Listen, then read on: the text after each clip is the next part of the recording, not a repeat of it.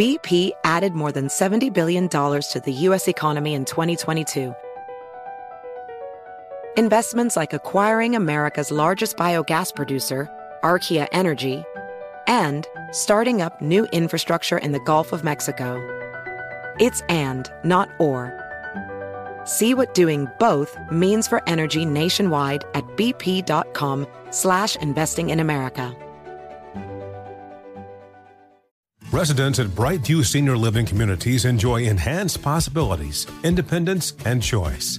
Brightview Dulles Corner in Herndon and Brightview Great Falls offer vibrant senior independent living, assisted living, and memory care services through various daily programs and cultural events. Chef-prepared meals, safety and security, transportation, resort-style amenities, and high-quality care. Everything you need is here.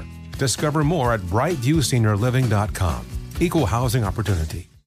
Hey there, it's Ryan Seacrest for Safeway. Head in store and shop for all your favorite personal care essentials to earn 4 times rewards points. Shop for products from Olay, Always, Gillette, Vicks, and Crest. Plus, check out new items like Mr. Clean Magic Eraser Ultra Thick Multi-Surface Cleaner, no more sponges or other cleaning products needed, and Head and Shoulders Bare Soothing Hydration Shampoo, a new kind of anti-dandruff shampoo with only 9 ingredients. Offer expires March 26. Restrictions apply. Promotions may vary. Visit Safeway.com for more details.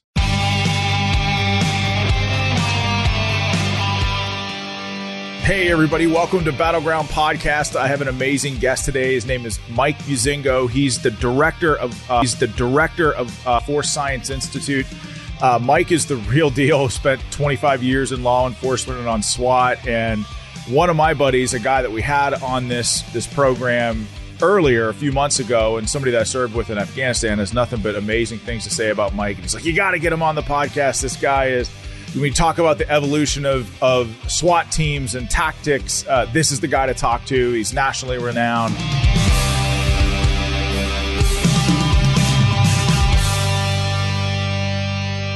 Mike, I am so excited to have you here today. Thank you for making time with us and welcome to the podcast. I appreciate it. I've really been looking forward to this, Sean. So thank you so much. First out of the gate, thank you for what you do. God bless your brother, and thank you for your service. Thank you for keeping my buddy alive over there. I got a chance to meet him and then work with him and really find some great work for him, hopefully, that he enjoyed in Syracuse while I was there. So he's a little rough around the edges, though, isn't he? He's a little rough around the edges. In a good way, though. In a good way. So, and if you don't mind, I just jump right into a story that you may not remember this, but we corresponded before a while ago. I remember. Do you? Okay. I do, yes. Yeah, because it was a long time ago, and I was just doing background checks, and Chris was, going through the process of doing his application to get on the team. And, I didn't know him from anything but the academy. And it was just kind of funny. It's like the people that you meet, you don't know their backgrounds when they're coming into this, profession, because you're just used to these young kids coming in that, they got great hearts and they really want to do their job. And God bless them for wanting to go out and take on this, it's sometimes a very thankless job. But every once in a while, I get someone who's kind of got this weird chip on your shoulder. And the culture of law enforcement and traditionalism is like, oh, who's this guy think he is, right? He just had this aura. He never said anything. I mean, he knew how to play the game, right? But he had this aura. I'm like, what is this guy's deal? And he was just so quiet and humble. Chris, it's just the way he was. And he wasn't going to let you in and let you know anything about him until you figured it out on your own. So, he was coming on SWAT. And then I remember, I think I messaged you on like Facebook Messenger or something like that. Back before there was a messenger, I'm like, hey, looking for some background on this. And you were like, I will drive to Syracuse to go to the mat for this guy right now. That's how good of a guy you're getting. I was like, okay, enough said. Thank you. Yeah. So I was a little bit worried. I was a little bit worried, Mike, because the first time I met him as a young officer, he punched me as hard as he could in my solar plexus. So I wasn't sure that he was gonna thrive in interviewing like with leadership in police departments.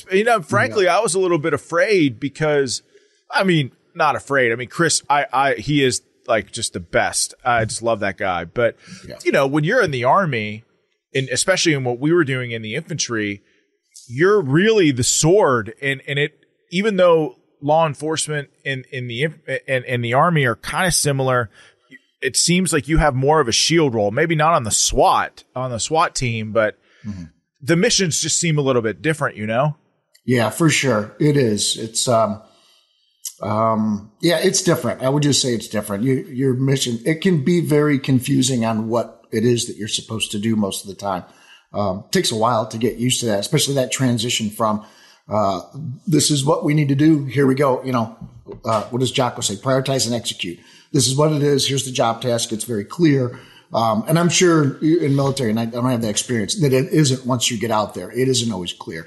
But in law enforcement, the expectations from, you know, society, what they expect from you, what your administration, what your expectations about the job are, you'll question whether you were cut out for it. That's normal. And then, you know, what it does to your home life, how it changes you to, as far as your priorities and how much you're willing to give of your life into this career, because it isn't just a job. It isn't just a career. And much like the military, you never leave it. It's in your blood. It's in your mind. And it becomes part of you until the day you die. So it's a much different, I would say, you know, work environment, right? Take me back to the beginning for you, Mike. All of those things that you just talked about, how what the administration expects of you, what the people that you're serving and protecting expect of you, how it affects your family. How did you decide to walk this path early on? You know, I go back, Sean, and I think about it, and you know, after not recruiting, but being part of that process for years, we're bringing young folks in and, you know, trying to show them I want to make these expectations of what this job are very, very clear as early as possible, because there's a dissonance there, I think, between folks that this is what I think being a police officer is about and this is what it's really about. And if those things are distant, it's a long 20 years plus, right? Or they just have to turn around and try to find something else to do. My heart and soul was not into law enforcement when I was young, when I went to college.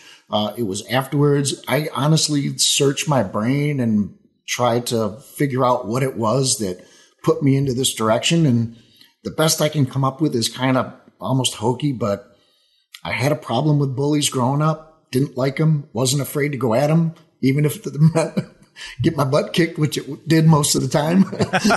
I didn't win many, but I wasn't afraid to go after him. And you know, it sounds cheesy a little bit, but I'm trying to think that there was really part of me growing up as if it was just an old school mentality. I grew up Italian, Irish, old school, traditional. My parents, the way they raised me is, you know, you stand up for yourself, stand up for others. And, you know, if somebody's picking on you, you stand up for yourself. If someone's picking on someone else, it's your job to stick up for them if they won't. And I just think that maybe that was some of that underlying feeling that I had that made it very natural for me to go in and into this career.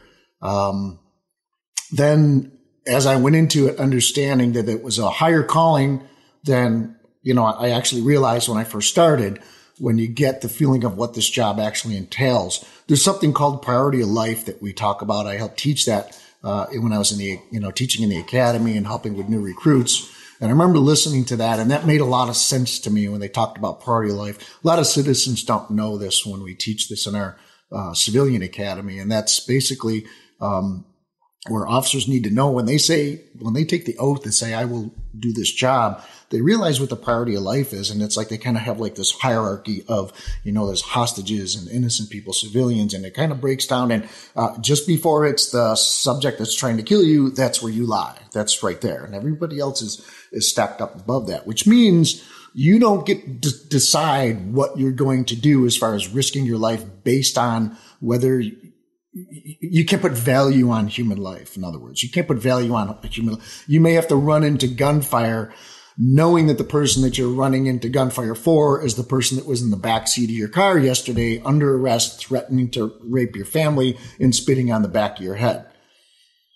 And a lot of times officers don't realize that until they get into the academy and we tell them that. And, you know, it's one of those, this is what this really means. This is the nobility of policing to me. It means that no matter what, I've dealt with this person in the past. Tomorrow I may need to risk my life for it, and I'm going to do it. Doesn't mean I'm going to walk like a lamb in the slaughter, by no means, but I might have to fight for my life for this person at this moment in time. And to me, that's one of those things that I don't know what about that attracted me to that, but I felt like if you live your life this way, willing to sacrifice for someone that maybe even hates you, what could be more noble than that, right? That sounds pretty cool to me. I mean, anybody can do it for someone you love. I mean, we'd all run into a burning building for our kids, right? Who wouldn't? But would you do it for someone that you despises you? If they're in need, yeah, that's what you need. Every officer out there needs to be able to say yes without hesitation. It certainly sounds like those experiences as a kid, you know, when you were bullied, shaped part of who you became and the kind of person that you wanted to be, especially when you talk about the way that your parents raised me. And my parents raised me a very similar way. Stand up for yourself. And if you see somebody else that can't stand up for themselves, you have to get involved and do something about it. Don't just stand and watch. And that's something to me, you see these internet videos that come out of like these fights on trains or in the streets or, you know, in schools, and, you know, you got one kid getting jumped by 4 or 5 others and like 100 kids standing around just filming with their phones. There's something that's deeply disturbing about that beyond just the actual, you know, fight that is clearly heavily weighted in one direction if you got 4 or 5 kids ganging up on one. And what about our society is missing what you just said today? I don't mean to just jump right into what is a very difficult question, but there's clearly something, and I don't know if it's something that can be applied to the entire next generation. That's not what I'm saying, but there's clearly something when you see, you know, just people more content to film than to actually serve and protect and do good things for other people. It's a little bit nerve-wracking as to what kind of world that our children will inherit. It is frustrating. It's scary.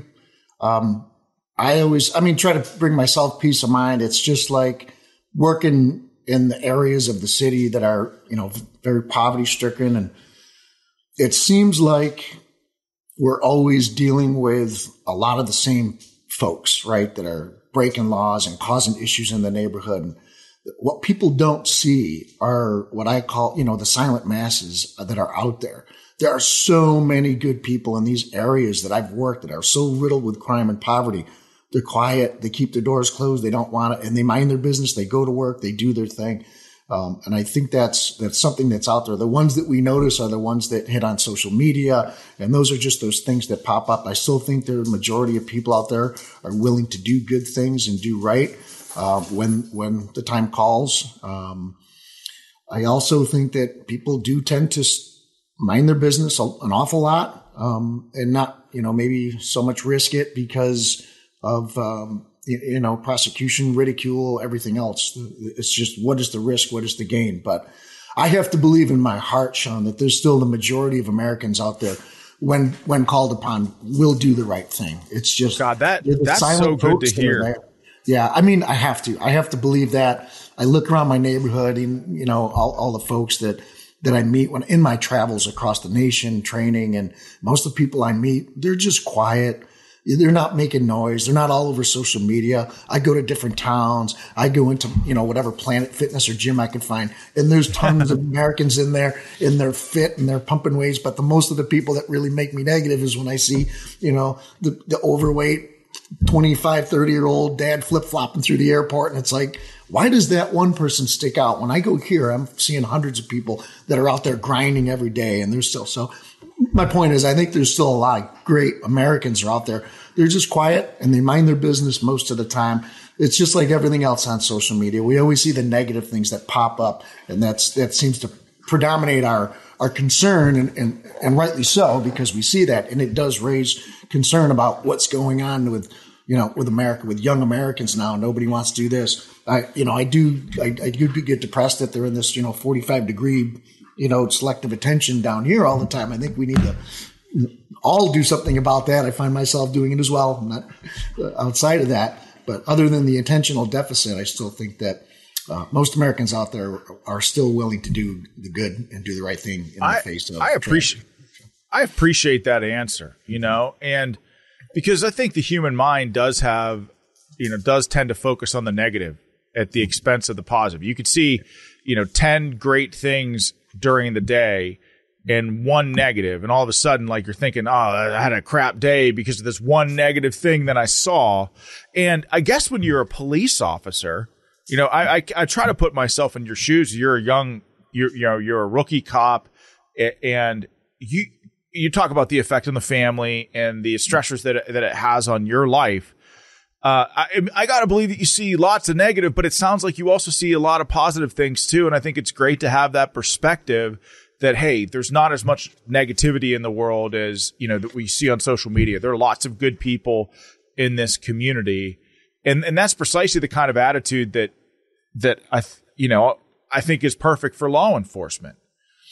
It's not as easy for cops. I will say that, because it is. I mean, like, average folks and all that, what you're being sent to every day is different. But I'll say this much, depending on where you work and the jurisdiction, the city and all that, what type of things that you're facing every day.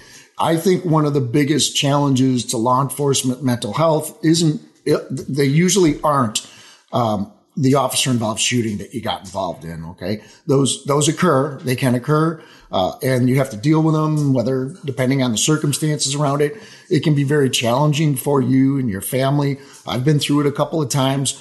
The hardest thing that, like, really gets at you, it's not the big, giant blow to the chest. It's the death by 1,000 cuts, right? It's that everyday negative context over and over and over again. Because most of the people, when we show up, they really don't want to see us, right? They spit on the ground when you drive down the street in the middle of the day. Where I work, if you look out your window and watch people walking, you'll see people constantly just spitting on the ground as you drive by. If you let that bother you, it'll drive you crazy. Just remember, that's a small percentage of the people that are doing that. So you have to have faith, and you have to believe that most people really do appreciate you being there. And whether they do or whether they don't, Sean, you understand what you need to do for the community. They don't need to like you for doing it, and you don't need to get their appreciation.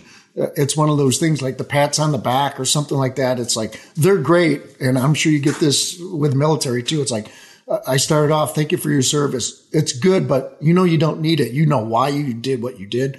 We know why we do what we do, and it isn't for appreciation. I don't need to pull over a car and give them Christmas presents to make somebody feel good about what law enforcement does. We already do that when we run into gunfire. So, that's just one example, but we also do it every day when we're calming domestics, when we're spending extra time, when we're ordering Happy Meals for kids and changing diapers because they haven't been done in a long time. There's a lot of tasks that you do because it's the right thing to do in the moment. And this job, like I say, what this job does, it provides every cop the opportunities to go out and go out forthright and do good things over and over again, even through, you know, all the criticism that you're going to get for that one error that you made or that one calculation in time or reaction time or something like that. All of the great things that you've done, you're there for a reason, and you know it. So, man. Mike, there's a lot of wisdom in the stuff that you're saying. Was there a moment when you were just a cop coming up where all of this stuff sort of hit home? I mean, surely you didn't walk into the profession with knowing all the stuff that you do.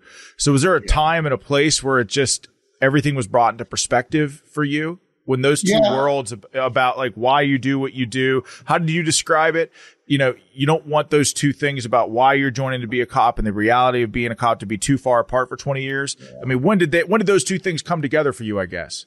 I think for me and for a lot of cops, at least, you know, I got into it I enjoyed the excitement of it. I enjoyed being cast into these situations that normal people you may experience once or twice in a lifetime.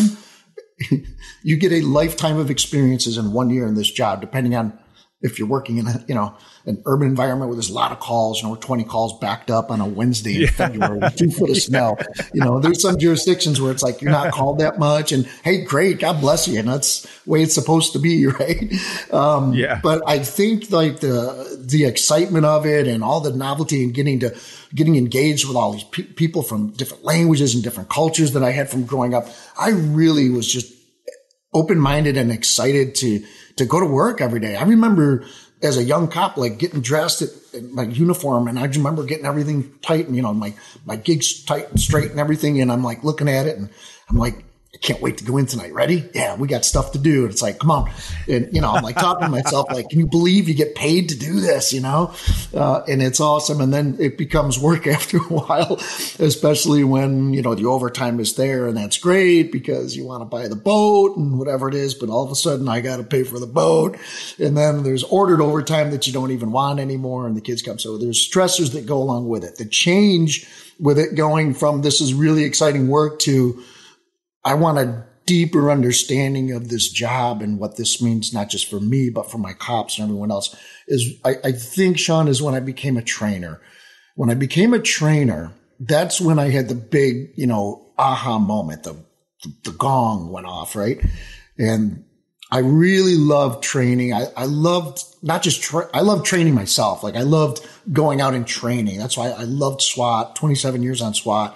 I loved going out and working all the tools and whatever it was, tactics. I'm just a real fan of just learning more about tactics and changing and not getting hung up on any technique or any tool and just always learning and growing. But when it really hit me, what the important thing was, I was responsible for all the firearms training in our department. And the day I took that on as a full-time instructor is in charge of that, I was like so excited to get that full-time training job finally. And then I remember sitting down and it felt like a lead just landed right on my shoulders. And I realized, you know, Mike, when blood hits the floor, and it will, it always does, you're going to have to carry this no matter what you're doing. You're teaching all of this stuff with the use of force and firearms and all these things. It's on your shoulders. And you get everyone in this department for 2 days a year. I get 1 day in the spring and 1 day in the fall to build some training Rosetta Stone to pass off to them to say, this is going to carry you through and keep you alive on the street for the next 6 months. It would take me 52 days to get everyone in the department through 1 day of spring training. Same thing in the fall. So I've got someone for 8 hours on the range, which means about 5.5 hours with lunch and cleaning, all that.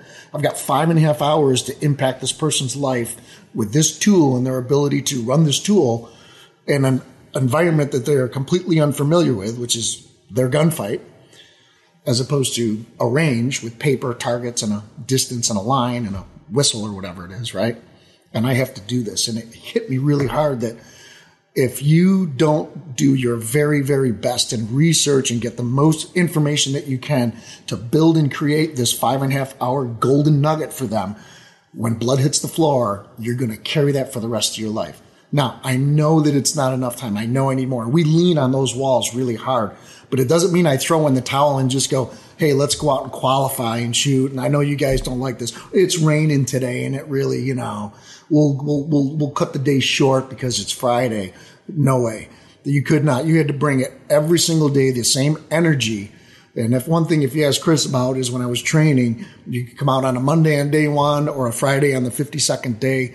I never had, you couldn't tell the difference in the energy level and enthusiasm of what we were doing and what we were training. It had to be there because it was selfish of me because I didn't want to carry that around with me for the rest of my life. But again, it was what you had to do. And that was to me kind of going from that, you know, the player to the mentor mindset, and where I started really taking this stuff really serious when I took over the academy. And now I'm responsible for turning civilians into police officers. Then it took on a whole nother level because now we're looking at the full scope of I'm a young kid. I really want to do this job. I want to dedicate my life to law enforcement. And I have to provide them with this induction, you know, 29 weeks, I think we were up to when I was there, of training that's going to prepare them to get out into this world. And that was an amazing, exciting challenge that, again, I stopped looking at how we used to do things. We always done them that way, the Einstein effect, right? Because someone before me told me that was the right way to do it, because it worked for me, because I thought it was the best way to do it, and it worked in this one situation. And started going back to the books and really studying the science of how we learn, not just cognitive skills, but psychomotor skills. And there's a lot of things that we know in science and research on pedagogy and psychomotor skills that is very counterintuitive to how we think we learn. And that's when I started taking this job, this career, really serious as a clinical profession, as opposed to just going in and punching in, you know, 8 to 4 and out the door. And that's not the way I took it. So, man, how did you get how did you get selected to teach? Because, man, the stuff that you're saying, I got to tell you, there are moments in my life where I just know at the core of who I am that I'm on the right path for me. Whatever path I was meant to walk, I know when I'm on it and I know when I'm off it. This sounds like what you were meant to do, like what you were born to do. So when you were selected to train, did you stumble into it? Because I mean, I don't know how it works for cops, because do you have to say you wanted it? Yeah, I think I gotta put it on SWAT for that. So a lot of the guys that ended up in SWAT were the ones that kind of like made this job their life. So, and it's not, when I say SWAT, and there's a lot of people out there like, oh yeah, I get it, knuckle draggers and all that. Like, cool, I'm a knuckle dragger. I'm a knuckle dragger nerd, and or as Dr. Lewinsky calls me, a warrior psychologist, Mike. It sounds much nicer. I go, yeah, I tuck the cops. It's a knuckle dragger nerd. So I started off just doing the stuff, right? Learning the tactics, learning the techniques, testing them, doubting them, questioning them, all the tools, whatever weapon systems that we were using, to the point where people are looking at you going, hey man, you're really good at that. Do you want to teach it? So in law enforcement, this is how you usually become a trainer. You find yourself through usually your own time and your own work, something that you really love to do, whether it's grappling or shooting or communication skill, whatever it is, you're doing it on your own time and you get good at it, just like you're learning an instrument or something. So for me, it was mostly guns and tactics. You get good at a domain, and then eventually when you're on for, you have a window. You're too young, shut up and go away. Then there's this short window where you're viable, and then it's really short sometimes, and then you're too old, we can't send you to schools, you're going to retire in 8 years or something. So you've got that window in there. If you're lucky, and which I was, on the instructors that, I'm standing on the shoulders of giants. My buddy Tommy Rathbun, who was running firearms before that, and he pulled me in kind of early and was like, yeah, kid, you got some skills here with this, do you want to be an instructor? And that's where I jump in with my real issue with how we do this in law enforcement. And I'm speaking traditionally across, systemically across the nation. Some are a lot worse. Some are better. And there's pockets of places I hear about every day that are doing some fantastic things. But generally speaking, you get really good at a domain, somebody taps you on the shoulder, or you're banging on the door saying, I want to become an instructor, and then they pull you in. And where the issue is when you go from somebody that does something well to become an instructor, there's very little, training there for that. There's mandated training. There's an instructor development course, which where I am in New York, it's 2 weeks. That's probably the longest there is in the nation. So good on New York DCJS for that. But still, that's 80 hours. Most places, it's a 40-hour course, which is focused on this is how you build a PowerPoint presentation. This is how you do it. Maybe there's a teach back of 5-minute teach back or a 10-minute. Ours was 40 minutes. Oh, my God, what am I going to talk about for 40 minutes in front of a panel of people that are going to evaluate me? I get 8 hours a day to talk now, and I'm like, I can't fit enough stuff into this 8 hours, right? So but that's really it. You'll get that course of instructor development, and then you'll usually go to like a firearms instructor course, which again, depending on what you're sent to, whether it's the FBI course or a lot of other courses out there. But again, I've been to these courses, and I'm not knocking the folks that are putting these on at all. I don't mean it. We're all fighting the same bear, if you will. But what you end up doing is more of the same craft. You end up shooting. Like in a firearms instructor course, you'll shoot for 90% of the course, and then you'll call one line. There's really no instruction there. There's no information and material for you to deep dive on to go into how do human beings actually learn? How do we learn psychomotor skills, which means the acquisition phase, the retention stage, the recall, which is memory, and then the transfer, which is we need to get, is transferring what we're learning in the training environment into real context.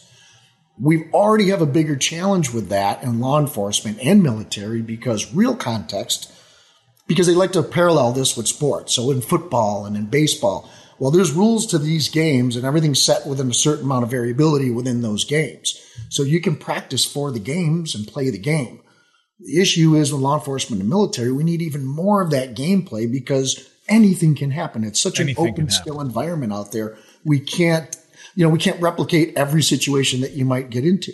That's when you have to fall back and look at like LEOKA. What are the distances? You know, when we're talking about dynamic critical situations, what are the distances that we're getting in fights? What's going on with the type of weapons used? You're looking at now our archetypical gunfights. If, at least if we have only this much training time, should we be focused on that plus a needs assessment that I've done on my own agency to see what's going on there? Because maybe what's going on in LEOKA with all the data that comes out of that with law enforcement officers killed and assaulted, maybe that isn't reflective of your particular agency. Is anyone doing a needs assessment based on that? What do they look like? For us, it was around vehicles and doorways. What is your training like? Do you have vehicles and doorways?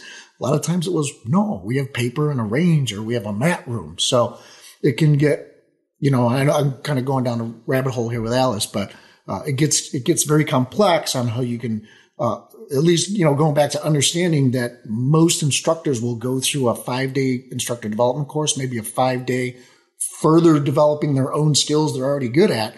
And then that's it. You're an instructor. You've got certificates. You're certified, and off you go. Now, if you're within a larger agency or mid-sized agency like me, you can become a full-time instructor, and maybe you have time to dive into your own craft. But most of the cops out there come from smaller agencies. I mean, there's great, huge departments out there, but most cops are part of smaller agencies. Like I worked at Salve and Camillus, these small, you know, 15 people, 20 people on the department. And your firearms instructor, your grappling and all your instructor, that may be one person, it may be two people. And every day they're out pushing a car, taking calls all day.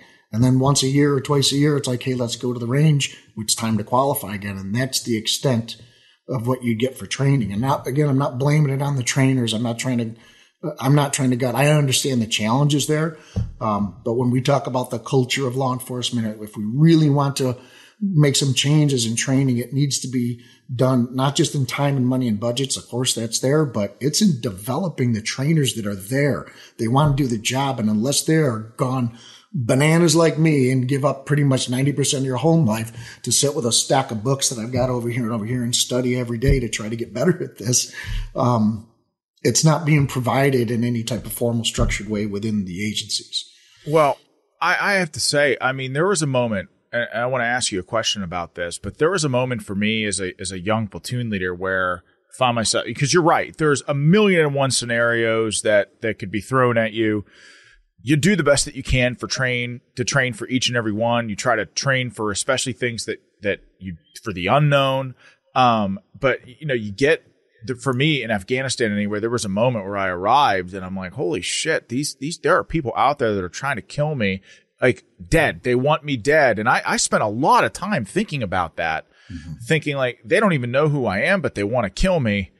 Was there a moment for you as a young officer on the street? Like this is like maybe before you were on SWAT, or maybe it was even after you were on SWAT, where you thought like, holy shit, this is for real. And, you know, looking back at some of the old TTPs that we have, like, are we doing the best that we can with these TTPs? Do they need to evolve? But was there a moment where you're like, holy shit, this is for real. I could die doing this. Yeah, it was more, I think, seeing the reality of what was occurring to victims. I think that was it for me, at least in law enforcement, because it wasn't that people are always trying to kill us every day, but you know, it's the fire, holding the dead baby in your arms, that, you know, was there something I could have done more? There's those always feelings that could I got here quicker, could I done something better? As far as those oh my god moments with training, I realized that there were holes in what we were learning and then what we were using on the street. It was entirely different what I was using and what I was seeing from other officers. Our DT instructors that did, and most of the times when we're talking about the dangerous stuff, it's the tussles in the street. It's the street fights. We do that an awful lot. We don't get in a lot of shootings, thank God, but they do happen. It's the everyday things like that you worry about actually dying from a beating. And what I've seen on the street is I went through our DT program just like everyone else, and the instructors were very skilled in what they do, but the amount of time we spent in the mat room doing whatever techniques they were showing us with handcuffs and takedowns and all that. I grew up, I was a hockey player and a wrestler. Now, I never jerseyed anybody on the street, But as soon as I got on the street and things started getting into fights, I intuitively went back to single leg, double legs, and the things that I knew from wrestling. And the people that didn't have that, it was a real mess on the street when it came to physicality. So it was the techniques that we were learning in the mat room were not transferring out there into the real world. So that was one of those things like, look, this is real out here, and people will hurt you. They will hurt you very bad. And I've had friends that were hurt, real bad, doing this job. We've all got broken bones and broken noses and all that, but that comes with the job. I've seen some pretty terrible stuff, but it's hard for me to imagine. It's hard for me to imagine like jumping a cop. I can't even imagine never doing something like that. But heard stories from Chris and from people like you. It happens a lot, especially in tough areas. Can you walk me through a situation where something like that would happen to somebody, to a police officer? How does it happen? Because we hear every day, over the last, certainly 18 months, of cops getting hurt badly or sometimes even killed on the job. And sometimes it's not from shooting. So it has to be, it got to be from other things. So can you walk me through a scenario where you'd be in close quarters with somebody, where you'd find yourself on the ground, and when you're on the ground, like what do you do? What are the tactics, techniques, and procedures that you use to survive that, get out of it, flip the script? I would say what I try to teach, and the most important thing, like going forward, and then I kind of walk you through something is, I'll put it this way. I was a big how-to guy. I call them clickety-clacks. I thought it was really important for us to learn how to work our tools really well. And it's the same thing for grappling. Know your techniques, know your stuff, your clickety-clacks really well. I always believed that because I could draw my gun out of my holster and get a round out in under a second. And I did this all the time. And it's like, I'm the good guys. I can do this quicker than anybody that I know. If it comes down to it, I'm going to win. And I think that having cognitive dissonance between what a real gunfight looks like, and they're different, right? I've been in a couple; they were entirely different. And then your abilities. It's this thinking that what I can do on the range or in this closed skill environment is going to transfer into this open skill. The biggest issues that law enforcement, I believe, has when it comes to these, use of force, whether it's lethal or just hands on, is that those situations that occur that we don't see coming. What comes with experience and tacit knowledge, our ability to know what, where, when, and how to look for information. The one thing, there's three big things I love to teach when I teach. My goal now isn't clickety-clacks or how to do techniques or how to run your gun or anything. Those are important. Don't get me wrong, 100%. But it's knowing what, where, when, and how to look for information. An experienced person in any domain, when it comes to action-reaction psychomotor skills, whether it's driving, a medical doctor, a surgeon, they know where and when to look for information. They have salient, very good external focus on what it is that's important. What am I looking for? Because that has meaning based on my experience, my tacit knowledge about what I need to do next or my expectations of what might occur. So seeing that punch coming, I always tell people, and I don't mean this jokingly, and I'm not proud of it, but what prepared me for those ambush attacks more than anything else, and oh God, I can't believe I'm going to say this, but I'm throwing it out there, Sean. I spent in my later teens and early 20s, me and a couple of my buddies, we went through this period of our time in our life with our favorite thing to do was to go to, this was before I was a cop, I was young, just growing up. Drinking age was like 18 back then. And we'd go to bars and we'd get in bar fights. We used to get in brawls all the time. We were wrestling. We went out, and it wasn't like we didn't pick on people. It was like we found like characters there that gave each other the nod, or somebody give you the old bump, and then here comes the shot out of nowhere, right? The sucker punch. And I got so in tune for looking for these sucker punches all the time that I believe, and I've got pretty good science will back this up now when we look about context cues and schemas and what that all is built upon through our experiences.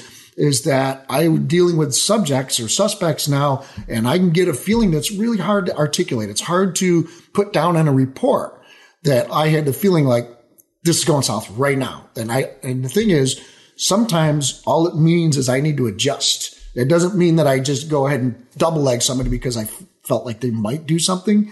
So that's where I think people get confused. They're like, oh, you guys at Force, you just say, you know, you act first and, you know, this. No, if you're picking up on something, I can adjust. I can adjust the way I'm speaking to someone. Maybe it means I need to connect with them a little bit better, the way I communicate with them, and it's going to change their actions. Or maybe it does. I prepare for that, you know, that blindside shot, that sucker punch, which still, you know, I still got caught on the job, but it was less frequent based on my past experiences. So I just think that it's when we don't see it coming, when we know what the game is, when we understand what we're facing, when we're walking into something, most officers that have some experience do a pretty good job at reading the play and being able to act and react in ways that are really positive, really good. Rookies have a tough time because they don't know the games yet. It's kind of like, I explained this like dot to dot. I remember the old books, the old dot to dot books. When, I don't know, when I was young, they're probably way long gone now, but you'd have these books and you'd open up a book and there'd be a bunch of dots on the page with numbers on them and you couldn't tell what anything was. So you got your pen and you started at 1 and you'd go around and you go 3, 4, 5, 6, 7. Oh, what's that? You know, oh, it's an elephant wearing sneakers. So, but you had to follow the dots and the numbers. Well, I've got 4 daughters. I raised 4 daughters and they get the dot to dot thing with my first daughter. And, you know, here it is. And it's an elephant with sneakers on.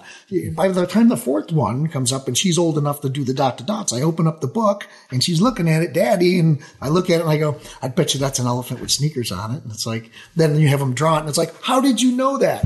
Well, it's pretty much the same thing. You've seen these things before. There's dots out there and you know how to organize them in your brain based on all of your experiences. The rookies don't have this because they get very little scenario-based training. That's where they show up.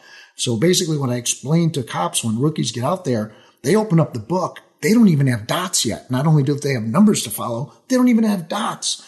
They scramble. That's why rookies look the way they do. And same thing with military. When the first time you hit ground and you process everything visually and linearly, as opposed to looking at something and having an understanding of what I'm dealing with, like your NCOs will do. You look and I'll see a rookie do is they're like this. And I always say they're like squirrels on crack or something, right? They look around and they're like this. They're trying to find the dots and put things together. And then when something occurs, that non-conscious way of self-organizing this information, that becomes experience and knowledge now. And it's not always right. And if we don't give proper feedback on it, one experience can really throw them off on what to expect next time. So it gets into the weeds with this quite a bit, but that's something that I think with law enforcement that, you know, when you don't see it coming, here's one. And you asked me to walk you through. I'll walk through one that we were tasked with doing something I never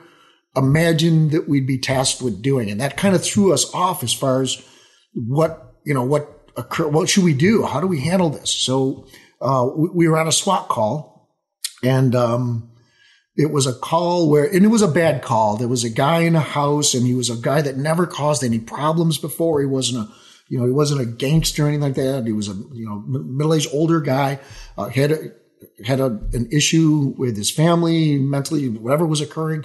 Shot and executed his son inside the house, shot his wife a couple times. Our police officers rescued her off a roof, and now SWAT's there. And we end up spending about a day and a half trying to get this guy out of the house. During that day and a half, we had exchanges with him where me and a few of my buddies went into a basement and he opened up on us down there, and we're coming back out. And the only reason we didn't get hit wasn't because of good tactics or training. We just didn't get hit.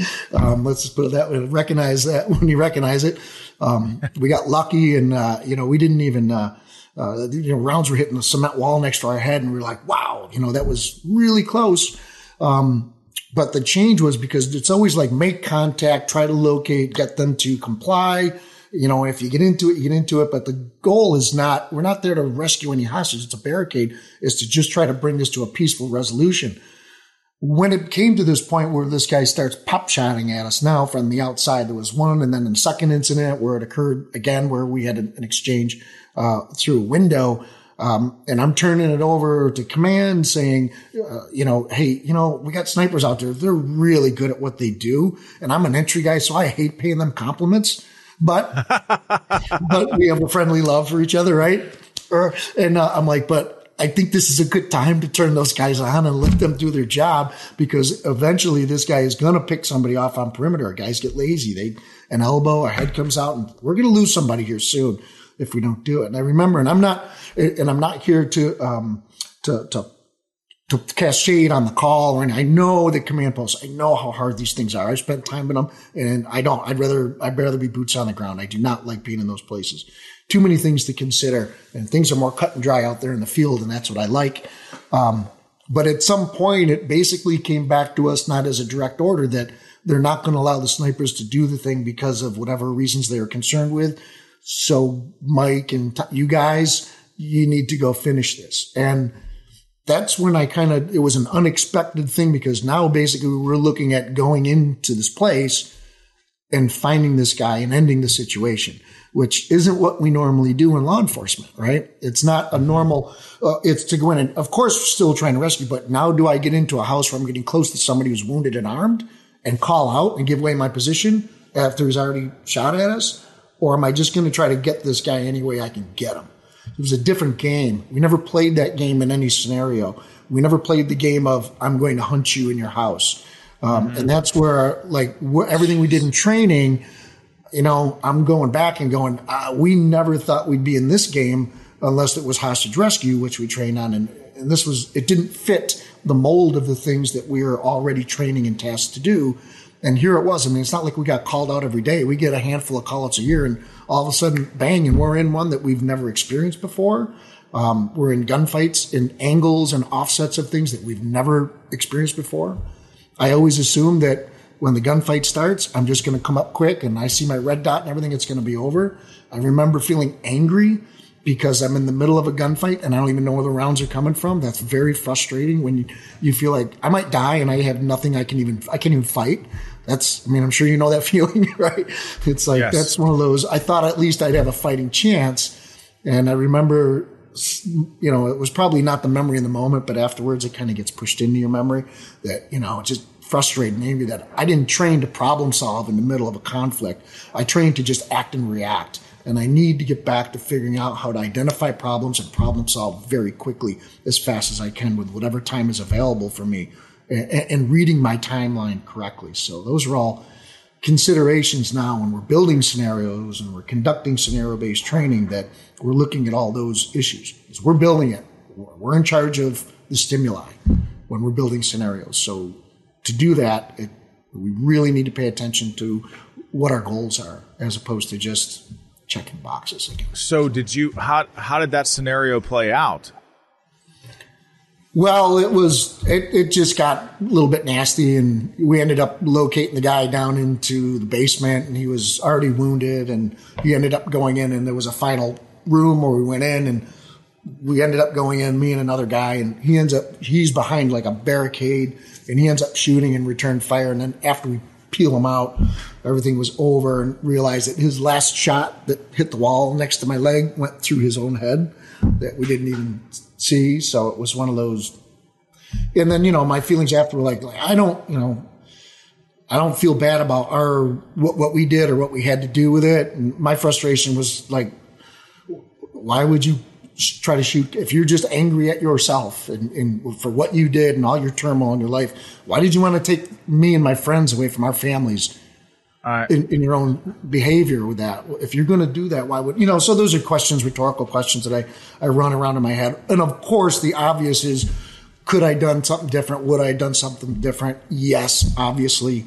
We were up for 33 hours before we decided. No sleep, no food. We were up and went in 33 hours straight, no sleep, in the cold, when we went into that, that last one. So now I know about the way the brain works and decision-making process and all that, lack of sleep. And I'm like, oh my God, the science tells us we were like blown a 2-0 or something. If you were to equate that to, as far as our decision-making, the way we were, processing and problem solving, all of us were just, afraid not. I remember going, let's hurry up and go in there. I'm tired. I'm cold. I don't even care anymore. Let's just go. We'll get this done. I remember thinking that. And then afterwards, I'm like, God, dude, fatigue makes wimps out of all of us, doesn't it? Huh? It's absolutely crazy. I got to ask, what happened? Like, how did this guy with said no criminal record? How did he find himself in a situation like that? The way I understand it is he made it through the killing fields under Pol Pot from Cambodia, came to the United States, neighbors loved him. Did a little side job doing laundry in their basement and all that. Very old school, traditional Cambodian. And the way I understood it, and I never fact checked it too much, but it was pretty solid at the time, was that the son came home and said that he fell in love with a girl from a local girl, and he was already had an arranged marriage set up with a girl from Cambodia. And he said, "No, gosh. I'm not doing that, Dad. I'm marrying this girl and not her." And the mother took the son's side, and he went into the back room, got a rifle, came out, shot him in the head at the table, shot the wife a couple times. She jumped out a window onto a hip roof, and our officers came and rescued her and got her to the hospital. Oh, my God. Only to turn around and sue us later. Oh, my God. For real? Yeah, I didn't go too far, but yeah, it was one of that's par for the course, you know. There was a lot of gas in that house, though. But that was just one call, you know. Today, I want to talk about something that's been on the minds of many Americans lately. Energy independence. With rising energy prices and geopolitical tensions, it's more important than ever for our country to be self-sufficient when it comes to our energy needs. And that's where Deep Well Services comes in. They're a company that's not only dedicated to delivering top-notch services to the oil and gas industry, but they're also committed to the goal of American energy independence. With their cutting-edge technology and expert team of professionals, they're helping to unlock new sources of domestic energy and reduce our dependence on foreign oil. But that's not all. Deep Well Services is also a great American company that's hiring like crazy right now. And they're not just looking for anyone. They're seeking out talented and hardworking individuals who want to join their team and make a difference. And with competitive salaries and benefits, it's a great opportunity to not only work for a patriotic company, but also build a rewarding career in the energy sector. So, if you're looking for a job with purpose and meaning, or if you're simply passionate about American energy independence, then you should definitely check out Deep Well Services. Visit their website at deepwellservices.com to learn more about their company and career opportunities.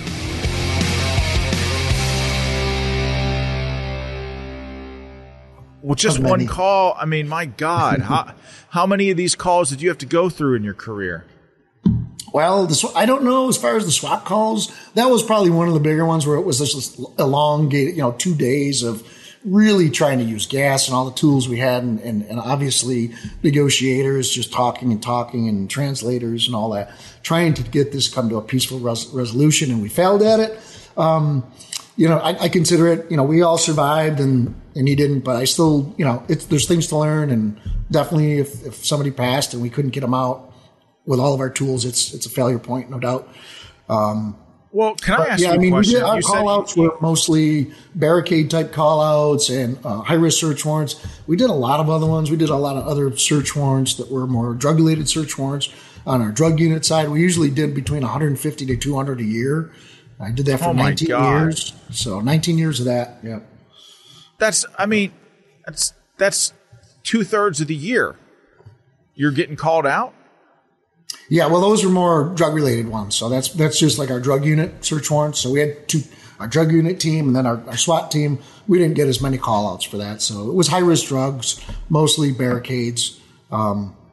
Barricades were the ones that we liked because they were – I don't want to say we liked. It's great if you never get called out. But right. When we get that, there was usually – the thing we liked about the barricade stuff is there was time – that you could take in information, you could have an analytical approach to most of your decision-making on them, and you could use all of the things and resources that we had. Usually it's time and resources, right? Risk versus time over risk versus need plus time over resources, something like that. And I always use that one because most of the time we had really successful resolutions. And a lot of them, we'd see them again because there were mental health issues or things like that. But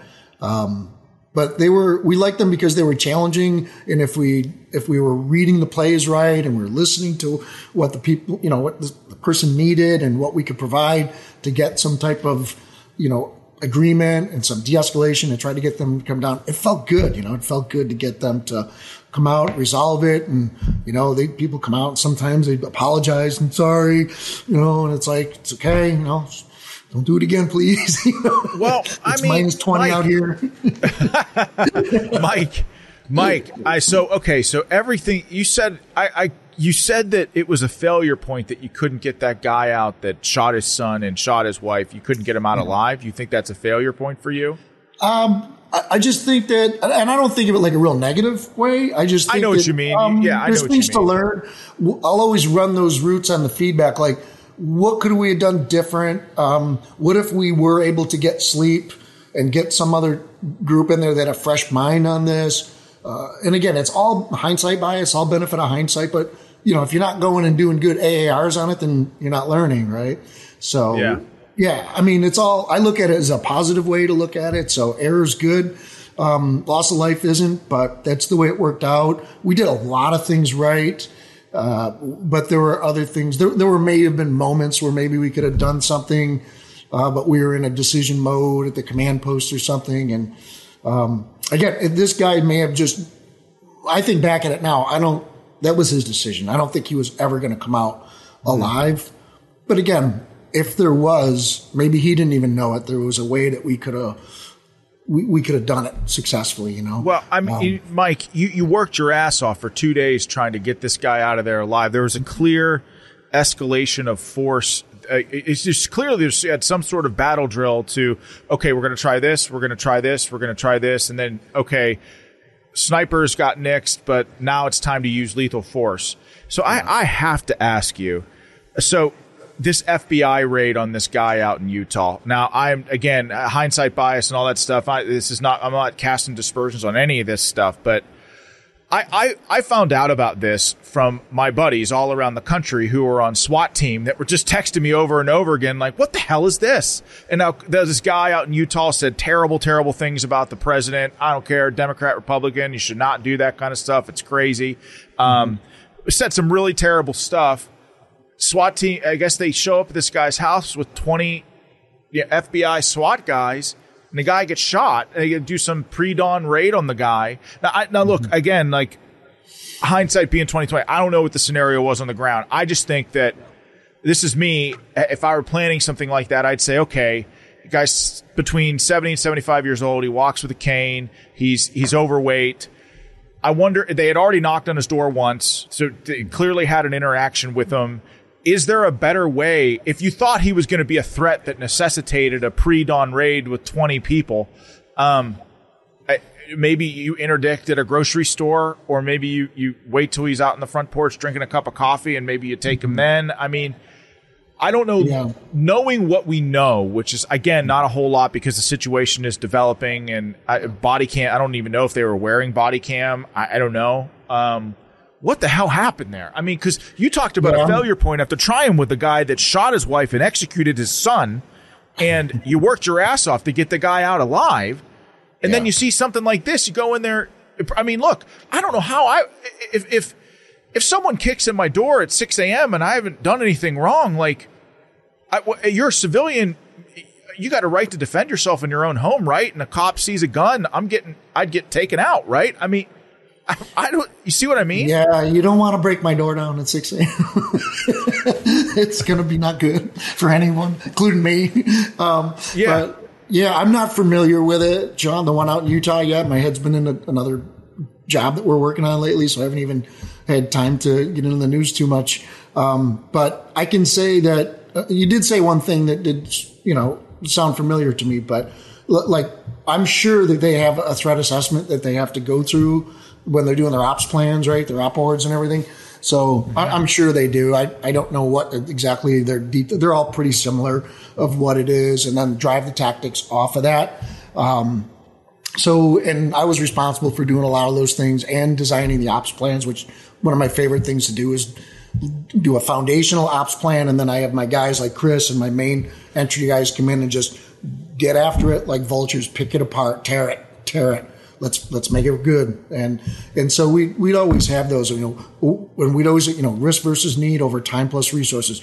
All right, we plan on doing this. Mike, you got a guy coming in on the second floor, and why are we putting a guy into that, exposing him? And then, if I didn't have a really good reason, which it was like, because this, and this, like, all right, roger that. Good to go. Mm-hmm. But there's checks and balances there. But you did say something about the coffee shop and all that. And for us, it was really easy. We always look at it as a progression. I didn't make this up. It was either open air, mobile, or stronghold. So that we always went that route, So open air was always the safest. Mobile is the next, which that's debatable depending on what they do in a vehicle. But we had ways of doing things that for officer safety as well, without endangering the public, because again, priority of life. And then stronghold is the last. I mean, the last option, the last thing you want to do is punch a door and start putting people into an unknown, right? That's like, this is my stronghold. I know every square inch of it.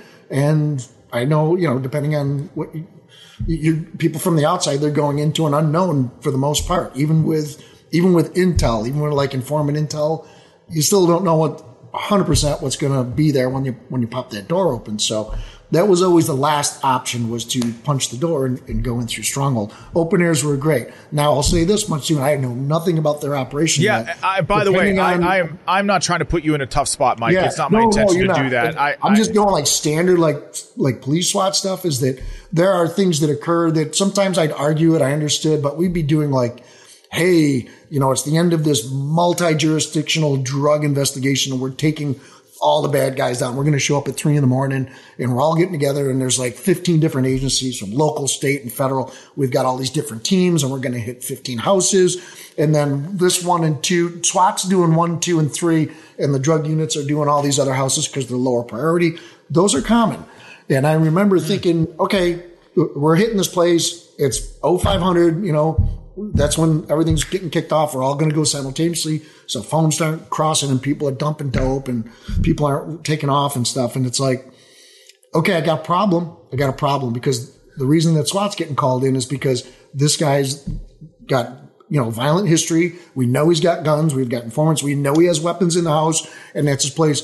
But instead of going on our terms, we're going to just go at 5:00 a.m. because that's when everybody else is going.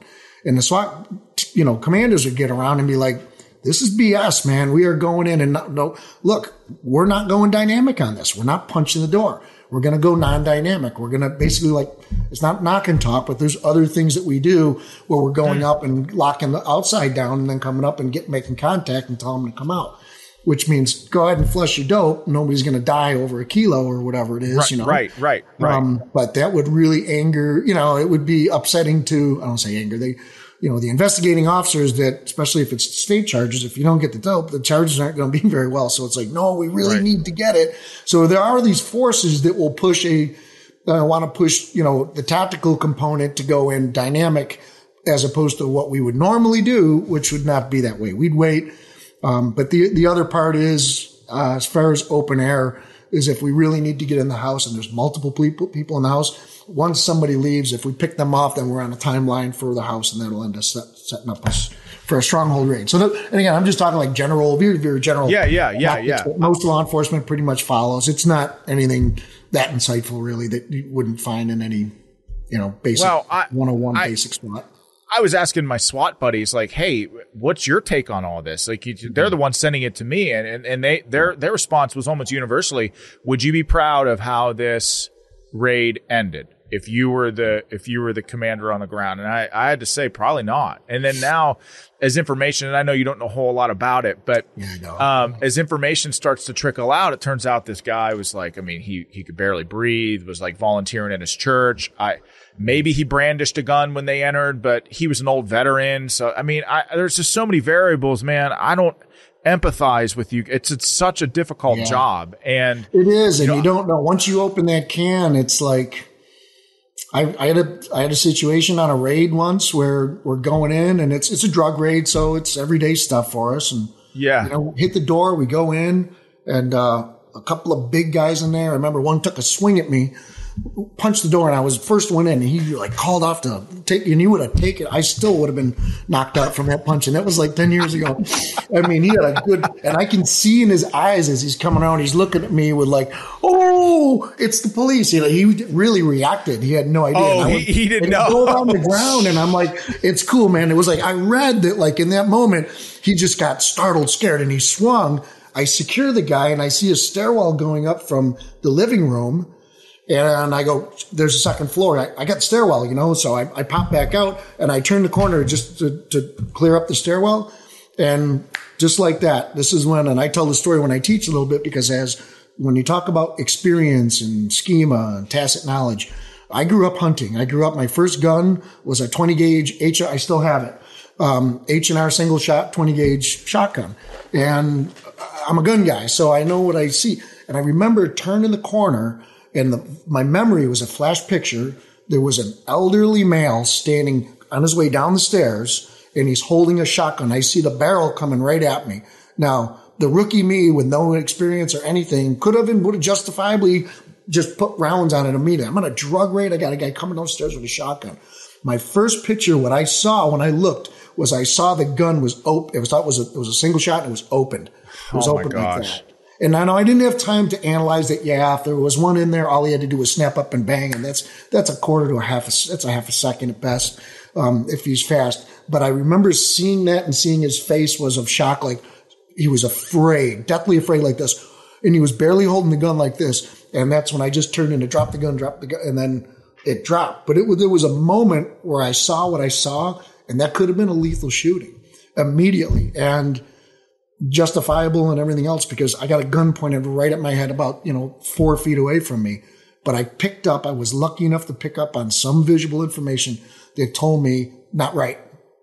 Something's not right. It wasn't a typical. It wasn't. And it was a flash picture. So where there was no time for analysis, I had enough to see what I needed to see based on my experience, my schema. It had meaning to me in a moment. And that's where the decision-making process falls into the category of what Dr. Klein calls recognition prime decision making, or Dr. Kahneman, if you will, system one decision making, where I see something and you identify it quickly, and then you react, and then as time allows, you can go into some type of analysis. So there's things that once you get into a situation and you're reading, all I'm saying is you're already in the house. Now all of a sudden this occurs. What are you seeing? Is there an analysis? There usually isn't time. Luckily, I always say, I grew up around guns. And I saw what I saw, and it allowed me to take a moment to see more. And then I was able to get back and make the commands and had it happen. So it worked out. Wow. I'm blown away by this. And the way that you describe stuff is, I have to say, man, it is kind of, so I think about my evolution as a combat leader and just being in ambushes and getting shot. And again, it's a different thing because people are trying to kill you. You're trying to kill them. Like mm-hmm. That's just that. It's almost simpler in a lot of ways in the infantry. And I hate, it's a terrible, tough situation in the infantry. And there's just like less variables, less collateral damage in the mountains of Afghanistan. Somebody's trying to kill you, and if you don't kill them first, you could be the one dead. So it's but there was an evolution for me where, and I'm just telling you this because as you describe it in clinical scientific terms, I kind of experienced this as a young lieutenant, like doing this, looking up and around, trying to look at all this stuff. And it got to a point after 6-7 months and hundreds of firefights, it was just like the moment it would almost like kaleidoscope around you. And I just understood what was around me. Like, it's like I saw it. It was there. It was part of my consciousness. It was either a threat or it wasn't. And it almost got to a point where I would talk to some of my squad leaders and stuff and just say, it's like, stand strong in that kaleidoscope and just be aware of what's going on around you. Whereas you're right. The guys that come in, they're super green, that haven't been there in a while. They're like looking all around, looking at their weapon system, checking their nods, like looking up at the sky. I mean, it's just looking for IEDs. It's just kind of crazy to me that you've broken this down to a science. Yeah, there's a deep end to it, Sean. It gets better. It's so good. And what you're saying, it makes sense. You have that moment where now once you get into that moment where you start seeing the play pattern, like you're looking, and you're seeing, and you have this understanding of what's occurring and what you need to do. That's a good feeling. It's like that in law enforcement. Usually depending on your agency, it might take you a year, 2 years on the job before you get this mindset. And then there can be this bifurcation in the mindset. And here's the bifurcation in the mindset. The one mindset can be when the challenge comes up and here comes the information. Oh no. Oh my God. What am I going to do? I don't want to deal with this. Or this is a challenge, boys. Let's go. Or, you know, guys, let's go. This is, what do you got? Bring it, bring it. So the two mindsets are really important. And not that I like to say mindset is everything, but it's not, but it's important, is that how you face these things is going to gear where your attention goes. Because when I'm gearing my attention towards a challenge, I'm staying externally focused. And this is huge for me. I'm staying externally focused on processing information. When I'm doing that, my heart rate is lower. Everything is, my body is functioning. I'm processing things in real time for when they start getting into action sequences, things get critical and dynamic, firefight, whatever, it starts occurring. I'm still picking up and I'm processing. I'm making decisions based off of real time events that are occurring. When my mindset is, oh shit, I don't own my, when the thought I comes in, I'm feeling, oh my God, what am I going to do? What am I going to do for my guys? All that, the I feeling, think of I as internal focus. And when we have an internal focus of attention, when we're feeling about what's going on, as opposed to acting on what's going on and processing, that usually works against us when we're talking about dealing with dynamic situations. Jeez, man. This is crazy to me. As you're talking, like, so much of this evolution in me is like coming to the fore, and I haven't, thought about this stuff in a decade, but there were times where you're right, where you're like, what do I do? How do I handle this? And when you're thinking about that, it's not a good place to be. And, right. and I remember that there was this one moment, and this has stuck with me all these years. And it's kind of like, it's not like one of the more, hey, we're in a kill zone, what do we do? It didn't make it into Outlaw Platoon or anything like that. But it was early on in my deployment. I think we had like one firefight, and the enemy had they had hit us with rockets or mortars or whatever, but nothing like super bad. But there was always the risk of improvised explosive devices or even suicide bombers, which is a variable that, again, you, as someone who is a civilian, it's like, it's hard to wrap your mind around that threat that someone could be strapped with a bomb. And our inclination as Americans is just to try to talk it out, mm-hmm. have some clear escalation of force. But I had a squad leader. As a squad leader, had been to combat before, was really hard edged. And we had this guy. I mean, we were out there. We had just investigated this point of origin site where we found a bunch of rockets. The enemy had run away from us. So we were all like ready to go into what you would call like it's some sort of dynamic. It was a dynamic situation, but we weren't shooting. And this guy comes out of nowhere and is out of the field of my vision. And this squad leader, his name is Jason Sabaki, is standing right next to me and just comes out of the field of his vision. This guy just starts waving his hand. I'm like, my inclination was like, oh my gosh, this is a threat. What do I do? But the moment that I thought that, I'm telling you, this is crazy. I was thinking, and it was not the right.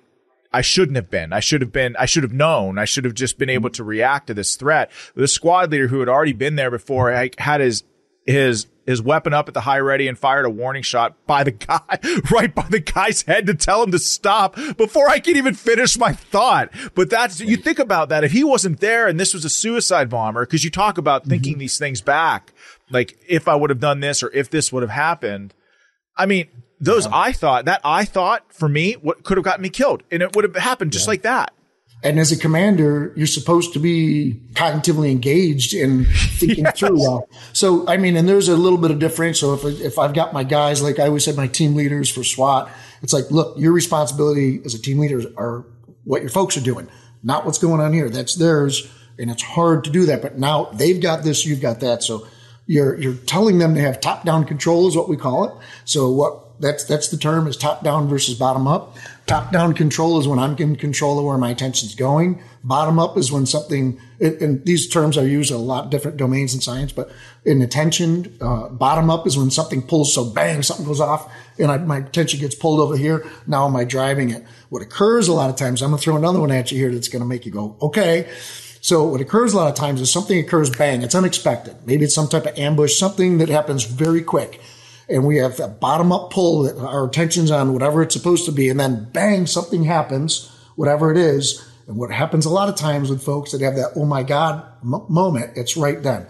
A strong bottom-up pull causes the external attention to go, oh, I see what I saw, and now I go, And now I'm worried about, oh my God, what am I going to do? Oh my God, I'm going to die. The thing about that is it's a very natural thing to feel as a human, right? Yes. It's the most natural thing is to go, oh my God, I'm going to die. And I've seen people in shootings that I was in. I've seen people stuck in this place where they're standing with their gun at slide lock yelling, oh my God, I had to shoot, and not even reloading because they're inside internally processing what just had occurred while the gunfight's still occurring. So they become defunct at processing external information. So let me throw it out, this at you. So they went internal in a real situation that was at that level. And people that'll just talk about stress inoculation, we understand it, but it's only the tip of the iceberg. What are we really talking about when we're talking about stress inoculation? So I'll ask you this, Sean. When you went through all of your training, whether it was at the command level where you're needing to think and process and know about movements and all this stuff, or just your tools training, so your ergonomics with your weapon system, where is our focus of attention when we are learning new skills, whether they're cognitive or psychomotor, which in military police, it's mostly psychomotor skills? Don't we teach to pay attention to where your grip is on your gun and your sight is on your eye, your cheek weld and your charging handle and your mag? And everything that we do in the learning environment falls into the internal focus of attention quadrants. I'm basing this off of real science. That's called Nidhofer's quadrant, internal, external, narrow, and broad. So when we learn, we're learning internal stuff, internal. So we're taking our brain and it's always internally processing. How am I acting, reacting with this ergonomic tool? Or what am I dealing with when I'm always thinking internally while I'm in the training environment? When I'm out there in the field and I'm in the real environment, what do I know actually works as far as doing well and actually reading is being external, externally focused on what's going on. But everything I'm doing in training, I'm internal. Everything I need to be doing out there in the real world is external. There's a thing called Hebb's Law. And Hebb's Law, and the little saying around that is what fires together, wires together. So it has to do with psychomotor skills, that like when we learn how to get in the car and push the button on the dashboard or use the key or where our shifter is on the thing. When we do those over and over again, we wire those together through these neural pathways in our brain, and they become these motor movements, right? It's motor learning at some point. Everything that you do with your M4, we get to that level of automaticity where we wired all this stuff together. And if we wire in the wrong things, they can work against us. Right? We know that. They're called training scars, right? We throw that term around loosely, but we're still doing that today because what we're doing is we are hebbing in an internal focus of attention in traditional style of training because all we're doing is skill development, thinking about my hands, my fingers, my placement of my feet, my stance. What am I doing with my body versus am I reading the play, what's going on out here while this stuff is running at this level of automaticity? There needs to be more of the play built into the skill acquisition phases of all training, whether it's military or police. We're talking about psychomotor skills. This isn't something I made up. I got tired of thinking things through and trying to come up with good ideas before the gray hair started because I realized they come back and bite me. And when I teach things enthusiastically and passionately 15 years ago, that later on I realized, oh my God, I got that so wrong. I used to tell people that when you reload your mag in the middle of a gunfight on your pistol, absolutely do not try to get the slide to go forward by dropping that, the slide stop, because that's a fine motor skill. And at 150 beats per minute, you will have no fine motor skills. There's actually no science that supports that whatsoever. We do not lose fine motor skills at 120 beats per minute. There's correlations. They're not causal. There's absolutely no science that shows a causal effect between elevated heart rate and performance with psychomotor skills or gross motor skills. I can show you videos of motocross drivers with heart rate monitors on running at 190 beats per minute through complex tests. You and I both do things very well at 170, 180 beats per minute. That actually we perform better if we're a little bit excited than we do as if we're calm. So these things that we train over time, but the big one is going back to that internal focus of attention during all of our skill acquisition phases in any formalized training that we do, and then throwing out into the real situation. So what's the key to that? So I don't just present problems. What is the answer to that? What is it? How do we address that challenge? And it's bringing the criterion environment into the skill acquisition phases all the way through training. Does that take time? Does it take mindfully developed scenario-based training and really well-developed feedback systems that we know, like feedback bandwidth and terms like that people can deep dive if they want to, or I'll show you the research on it about how we actually provide feedback and the best way that we can do a little bit, kind of pull back off as people get better. There's a big deep end. I really love focusing on the internal versus external because I can find out when I watch somebody go through scenario-based training, or I can watch videos of real shootings or real conflict where people go, something occurs, what brings them internal, and then maybe as things calm down, they'll get back external again. We'll find that usually the commands that they're saying will fit into one or two polarities that matches right up with this throughout an incident, where things are non-stressful and people are pretty good at communicating what they mean. Those are called alpha commands or alpha speech.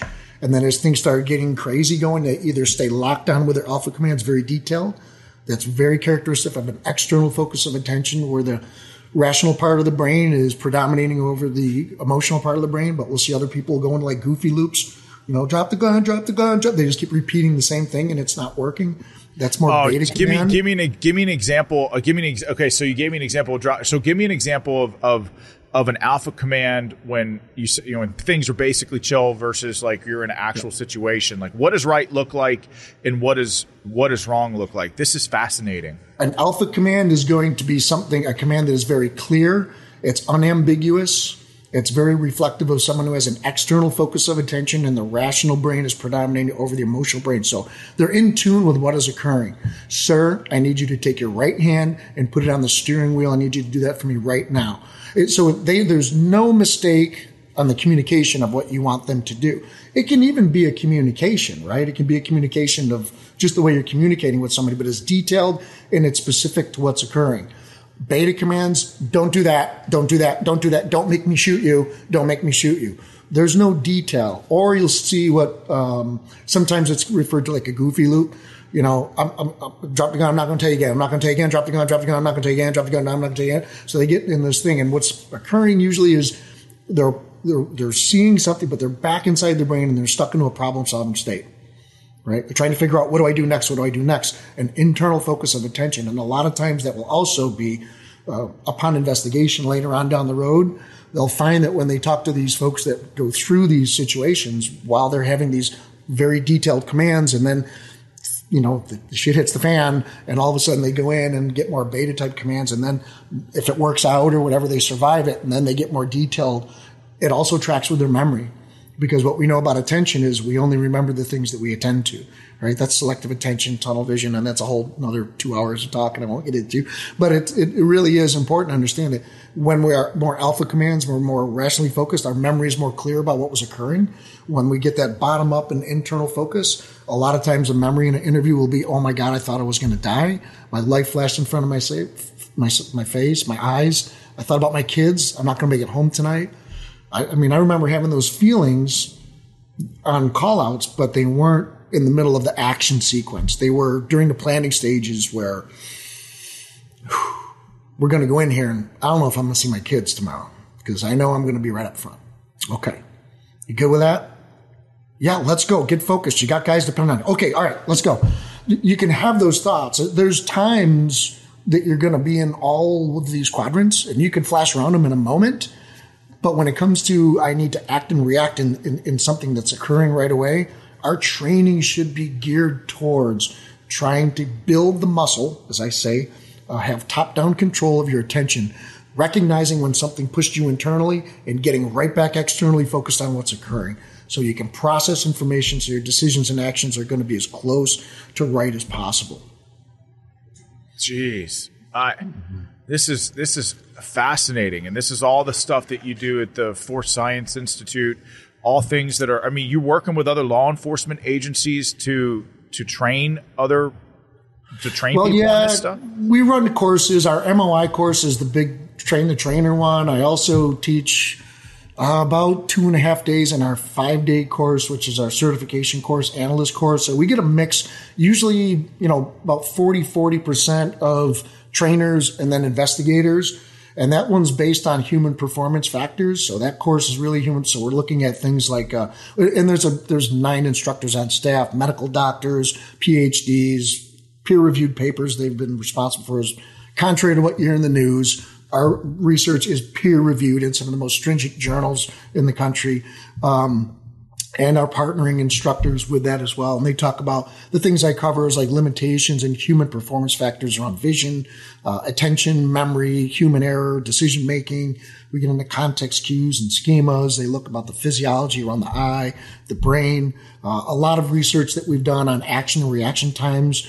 And it's there to, with our research side of the house. So we have three main divisions. Training is where I'm at. Our research division there, which is Dr. Lewinsky and the doctors that we have on staff, and partnering PhDs and medical doctors doing research all the time, and publications, and then our consulting division. And that's where the people that are outside law enforcement, they only know us from consulting because some of the high profile cases that, you know, our names come up in the background when, you know, some officer that was charged, had charges dismissed because of the testimony of an expert that went through Force Science training. And it isn't that it's you know, for science, it's the research around the subjects of human factors. So understanding what, how normal slip and capture errors are, what is the realistic timeframes that we're dealing with, and our human limitations as far as action and reaction in a dynamic situation. You know, how fast can things occur? A lot of people don't realize that.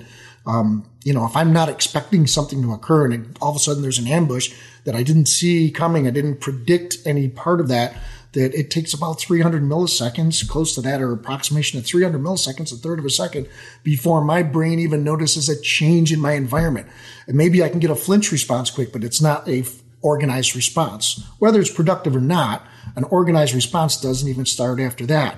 And if someone pulls a gun and out of their waistband, they can do that in a quarter second, and they can fire 5 rounds in the first second. But it takes most officers about 1.5 to 2 seconds to get their gun out of their holster for 1 round. How many rounds are you eating before you can even return fire if it's an ambush? And the answer to that is going to be 5, 6, 7 rounds sometimes before. And that's if they're not hit at point blank range. And the ranges that we're getting hit at. So all that data, a lot of that data comes from LEOKA, but a lot of the data comes from our ability to perceive and act and react. And it lines right up. And some of our research, and, you know, obviously when things go to court, there's going to be all types of battles in courts and everybody's slinging mud and all that kind of stuff, which is why I like to stay on the training side of the house where I really like it. I've been in court with all those cases while I was on the job for 28 years. So I leave that to the legal experts on that. But I've done some consultation. I've done some expert work. People do turn to us when it comes to looking at human factors. And as I say, we are here looking at the research and other experts to help educate. We're educating about human factors. To me, when it comes to consultation and expert work, it's really about education. These are some facts. Here's some data. Here's some things that we may not understand about conflict and dynamic situation when it comes to realistic timeframes. What about your expectations of officer performance? Sean, did you know that if you play high school football for 4 years, that's one sport, with an off season, if you added up all of the practices that you go to and all of the game time that you go to in 4 years of playing a seasonal sport, you will get more time training and game time on the field than most police officers will get in training over a 20-year career. That's unbelievable. You will get more training if you get a job at Petco to shave a dog's hair unsupervised. You will go through more hours of training in excess than a police officer gets in a police academy. That's traditional across the board. Yeah. So what's your take on, you know, politicians who will say in a use of force scenario, well, did you have to take him out? Why couldn't you just shoot him in the leg? You got it. All the stuff that you've seen and all the stuff that you're out there teaching, you got to hear that stuff and just be like, God, these people are idiots. You have to think that. I'm saying that. You don't have to say that. Yeah, I'm saying that. The frustrating is I look at it a couple of ways because sometimes I would get calls back on the job from like the DA's office. They're just looking to understand. And it's like, can you help us understand this? And I'm like, yeah, I got some good research on it. But there's, you know, there's a lot of things that people really oversimplify when it comes to looking at these types of dynamic situations. And it does get frustrating when you hear things like, well, you know, they dropped the gun and the officer fired 2 more rounds and, you know, they should have been able, should have, could have, would have. And those are all hindsight bias. We know that there's research out there that says, even if I'm looking at the difference between a green light and a red light, and I'm firing at a target, as soon as the green light turns to red or whatever color changes, something just as simple as that I'll still fire 2 rounds before my brain sees the change, and then I can stop the behavior of this. Okay, that's called a closed loop. Okay, so it's a closed loop motor program versus an open loop motor program. So I start to get feedback that something's changed, and now my body can change. So we have research that'll show that, you know, there's a minimum amount of time, but that is if the person's getting the feedback. What if someone is in a gunfight and they're firing their gun going, oh my God, I'm going to die? Are they actually reading that person gun dropping or falling or the plate pattern? Or are they firing with their eyes going, oh my God, I'm going to die now? Then this thing is over with. I've seen cases where the entire gunfights of multiple rounds last, you know, less than 2 seconds. 3.75 seconds, and an officer was asked 187 questions about 3.5 seconds in their life during the middle of a gunfight where another officer was shot, and they're supposed to have detailed play-by-play information. We know in research that human memory doesn't work that way. It doesn't slow things down like we watch a game day on Sunday where we can slow things down and start picking all these little details apart. What if we're internally focused? Our memory about that is very clouded. What if we're looking at the gun and we can't see anything else because of tunnel vision, which most people, including in military and law enforcement, were trained, like I was, that that's a really bad thing and we need to train people to avoid that. There couldn't be anything further from the truth. Tunnel vision is actually called selective attention. The information that we can't process during that period is called unintentional blindness. The thing we know is that with experience, we know where we need to focus our attention. That usually works in our favor. That's why we can see that it's a gun and not a cell phone. On the amount of times that we can't count, we can't quantify how many times officers didn't use a certain force or didn't tactic because of information they picked up, because their attention was there. The problem is we can't quantify when these things work out for us. They can only quantify when it didn't work out, when it worked against us. So yes, the give and take to that is, yeah, you can't process a lot of information around that most important thing. That's unintentional blindness. That's the downside to tunnel vision. We can't have external and broad and external and narrow intensely at the same time. It doesn't occur. God. There's situational awareness from before and after, but when someone's actually going to bring that gun or whatever it is up, we go boom right there, and it's exactly where we should be. Externally narrowly focused on the action so I can act and react to that. And again, all these things, trying to build that into training is important, but does it get frustrated that we're constantly trying to educate people on this and it isn't mainstream education or mainstream understanding by now? I don't think it's ever going to be, Sean, because even people that have done this job for many years will go up through the ranks and when the pressures and all of a sudden they become deputy chiefs and chiefs. And again, I admire most chiefs I've worked for, fantastic at their job. And what, again, the unsung heroes and masses that are out there are really fighting the good fight out there. But there's people who come out and look at a situation, and because of the optics look so bad, automatically negligence and then culpability just gets sucked into there like leeches. And it's like, until you really understand what happened, what this person was going through in the moment, we have to reserve judgment. It's very hard to do. It's hard for me even when I'll look at something on the news and go, and it's like, really? Wait till you get all of the files and the 3 gigs of information on it, start peeling that onion away. And then especially talk to that officer about what they were seeing and perceiving and thinking in the moments where that occurred. So. There's such a tendency in our culture today to blame the officer or not, and without really fully understanding the scenario, which is why I was so careful talking about the FBI thing. There's just a whole lot of stuff I don't know. Yeah. You know, it's just, what do you think about? And again, like I don't want to put you on the spot or any of this stuff, but like, what do you think about the defund the police stuff? You said earlier in the interview, and one of the first things you said, this is a thankless job. Is that something that you go into thinking like, hey, people are never going to fully understand what I do, but I don't do it for them. I do it for myself and the people around me that wear this badge on their chest. Does the defund the police stuff, does it bother you? It does, but I look at it like these are just phases that our country goes through. It's new for us that are in this role right now, but it's not new for the profession, right? The terms are defund or whatever it was, but law enforcement's gone through, older guys that are still around can talk about times in the 60s and the 70s where, this is your fight now, guys, but we went through stuff too. And it always seems like it's much worse now. And I don't know. I mean, I feel like it is too, and I'm hoping that the pendulum's going to swing because that's the way things occur. Things happen for a reason. Has law enforcement gone out and have we learned how to be more accountable to ourselves or each other? I'm hoping that there's going to be a silver lining to all of this when the pendulum does swing the other way. To me, what I'm hoping for are people are going to realize that if we want to improve what's going on out there in the street, we need to invest properly into building better police officers. We need the resources. We need the training. We need the culture to change from a training perspective. And that's it. I mean, the other part is like, if you got into this job because you wanted to wear the cape and get the pat on the back, thank you, Lone Ranger or Superman or whatever it is, it's the wrong job for that. It isn't.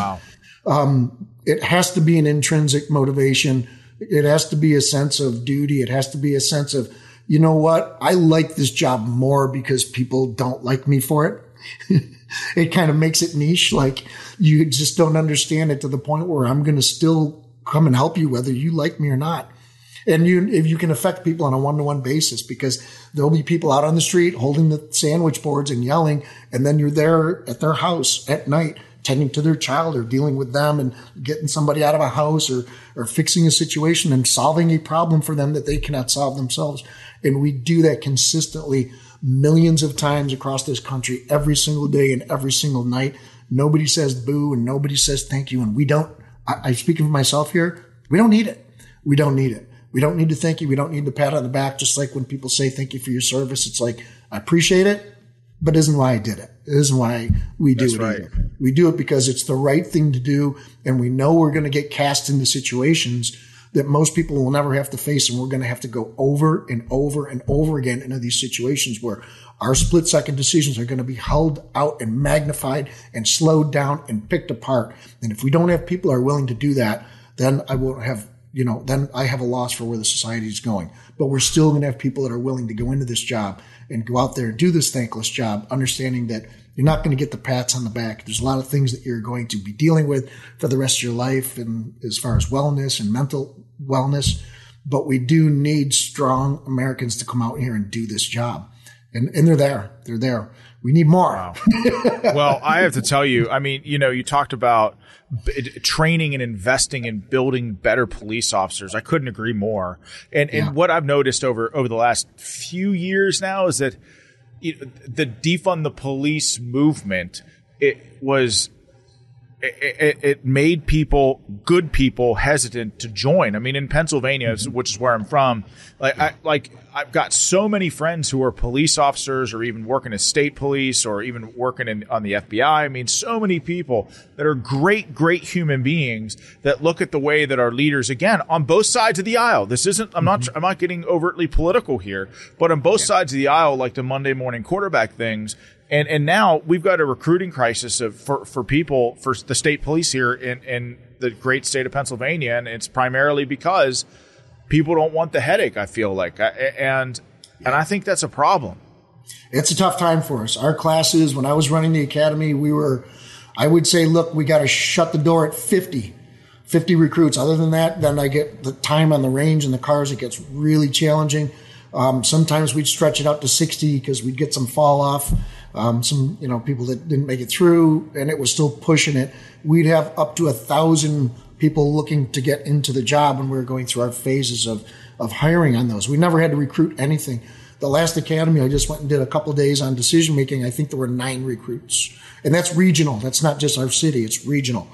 And I'm not there now. The other folks are, but still. Going to our New York State directors meeting, they were still touting that our Syracuse Academy is probably one of the best or the best academy in the state still because of what we've done with addressing these issues of, combating block and silo type training, interleaving, and this ecological dynamic approach to training with constraints-led approach. And any people that are out there listening to this that are on the finger on the pulse on that, they just got all excited and their heartbeat just went up a little bit. But yeah, we're doing that stuff too. And still we've got 9. So yeah, it's hit us.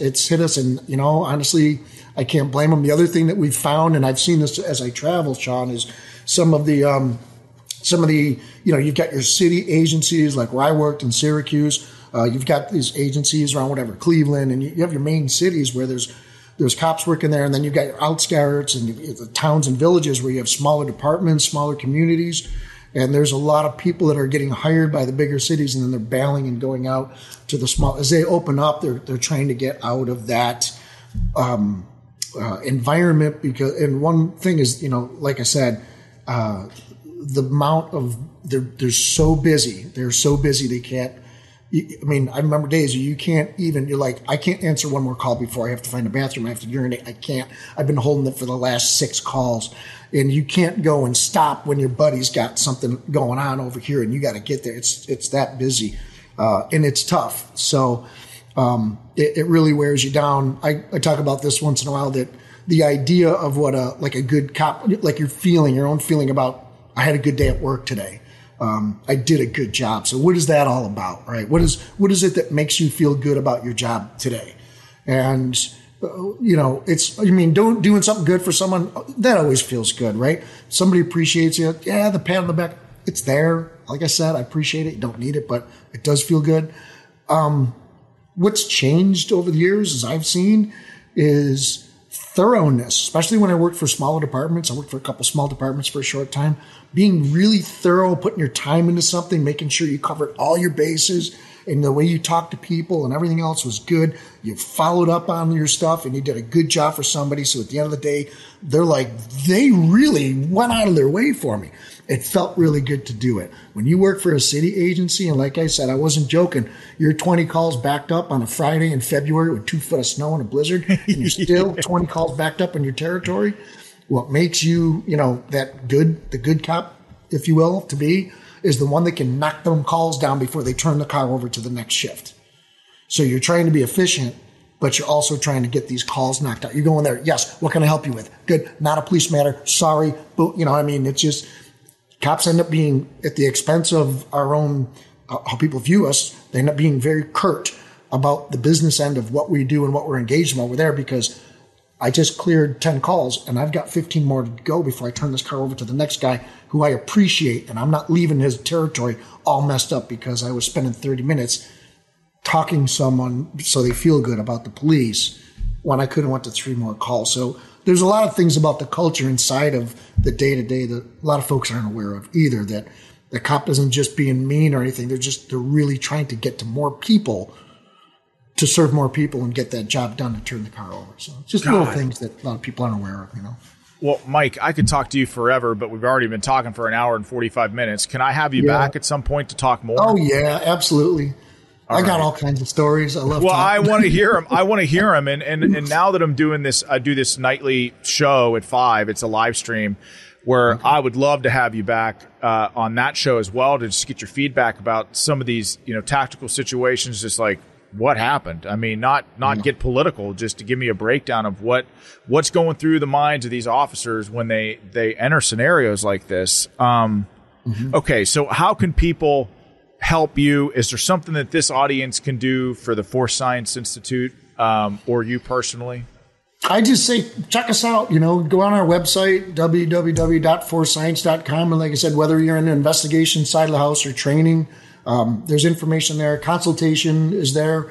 And then the research part, you can look and see the publications, the peer-reviewed publications that are out there as far as research in the past, what we have, things that we're working on will be coming out on there as well.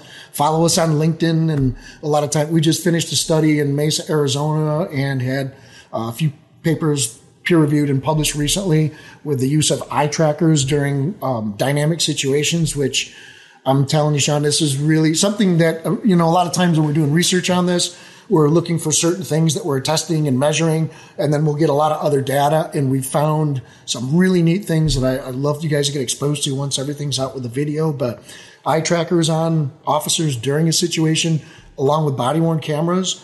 And you can go into court and you can talk about how a body-worn camera is not what the officer's actually seeing. It's just a representation of capturing information. But when something doesn't turn out well and a jury's looking at that, it's like, I can see it. Why isn't that officer? What do you mean they're not seeing it? That's their camera. That's what they're seeing.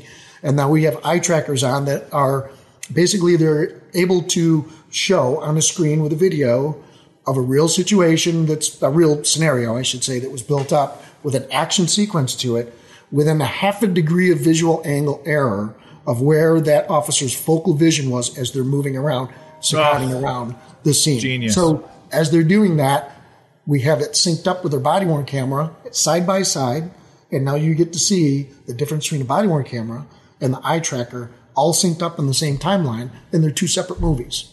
You've got a picture of the car over here, and you've got the officer looking at someone's face over here.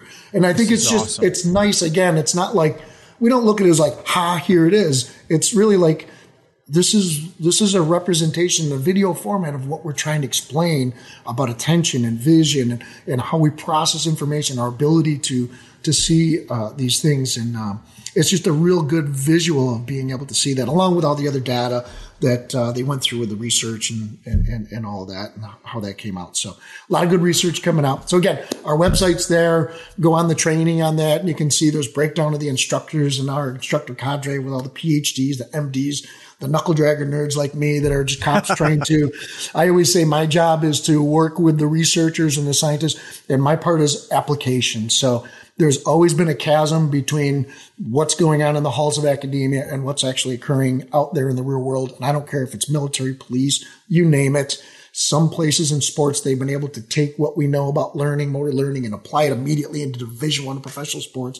And law enforcement, it seems to get farther and farther away. So my job and what I really like doing is being very, very aware of the research and spending a lot of hours understanding that, talking to PhDs and reading it, and then applying it to law enforcement. So I'd go, it's the rule of thirds. Like, what is it? That's the research. So what? Why is it important? And number three is, what's the application?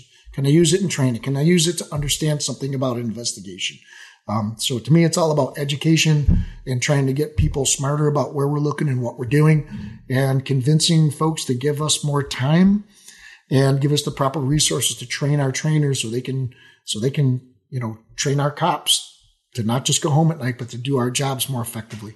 Man, this is going to help a lot of people. And I've got a lot of law enforcement people from all around the country that watch and listen to this podcast. And I hope that they're paying attention. And some of this eye tracker stuff that you're doing is genius. God, that's genius, especially being able to put people in the shoes of officers in tough situations.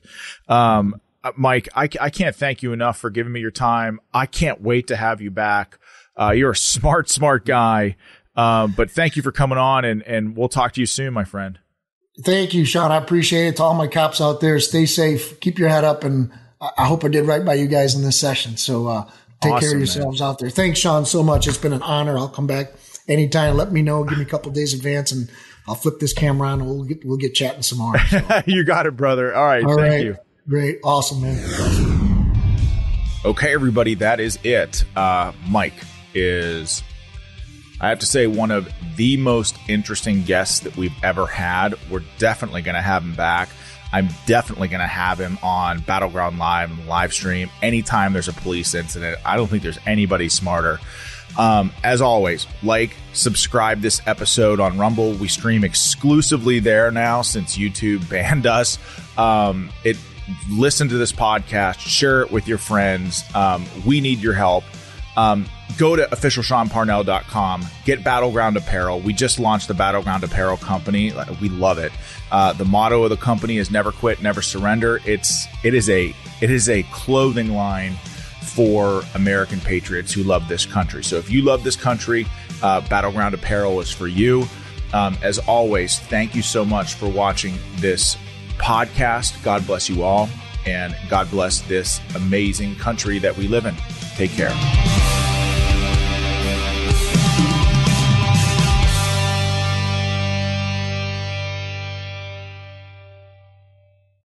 Residents at Brightview Senior Living Communities enjoy enhanced possibilities, independence, and choice.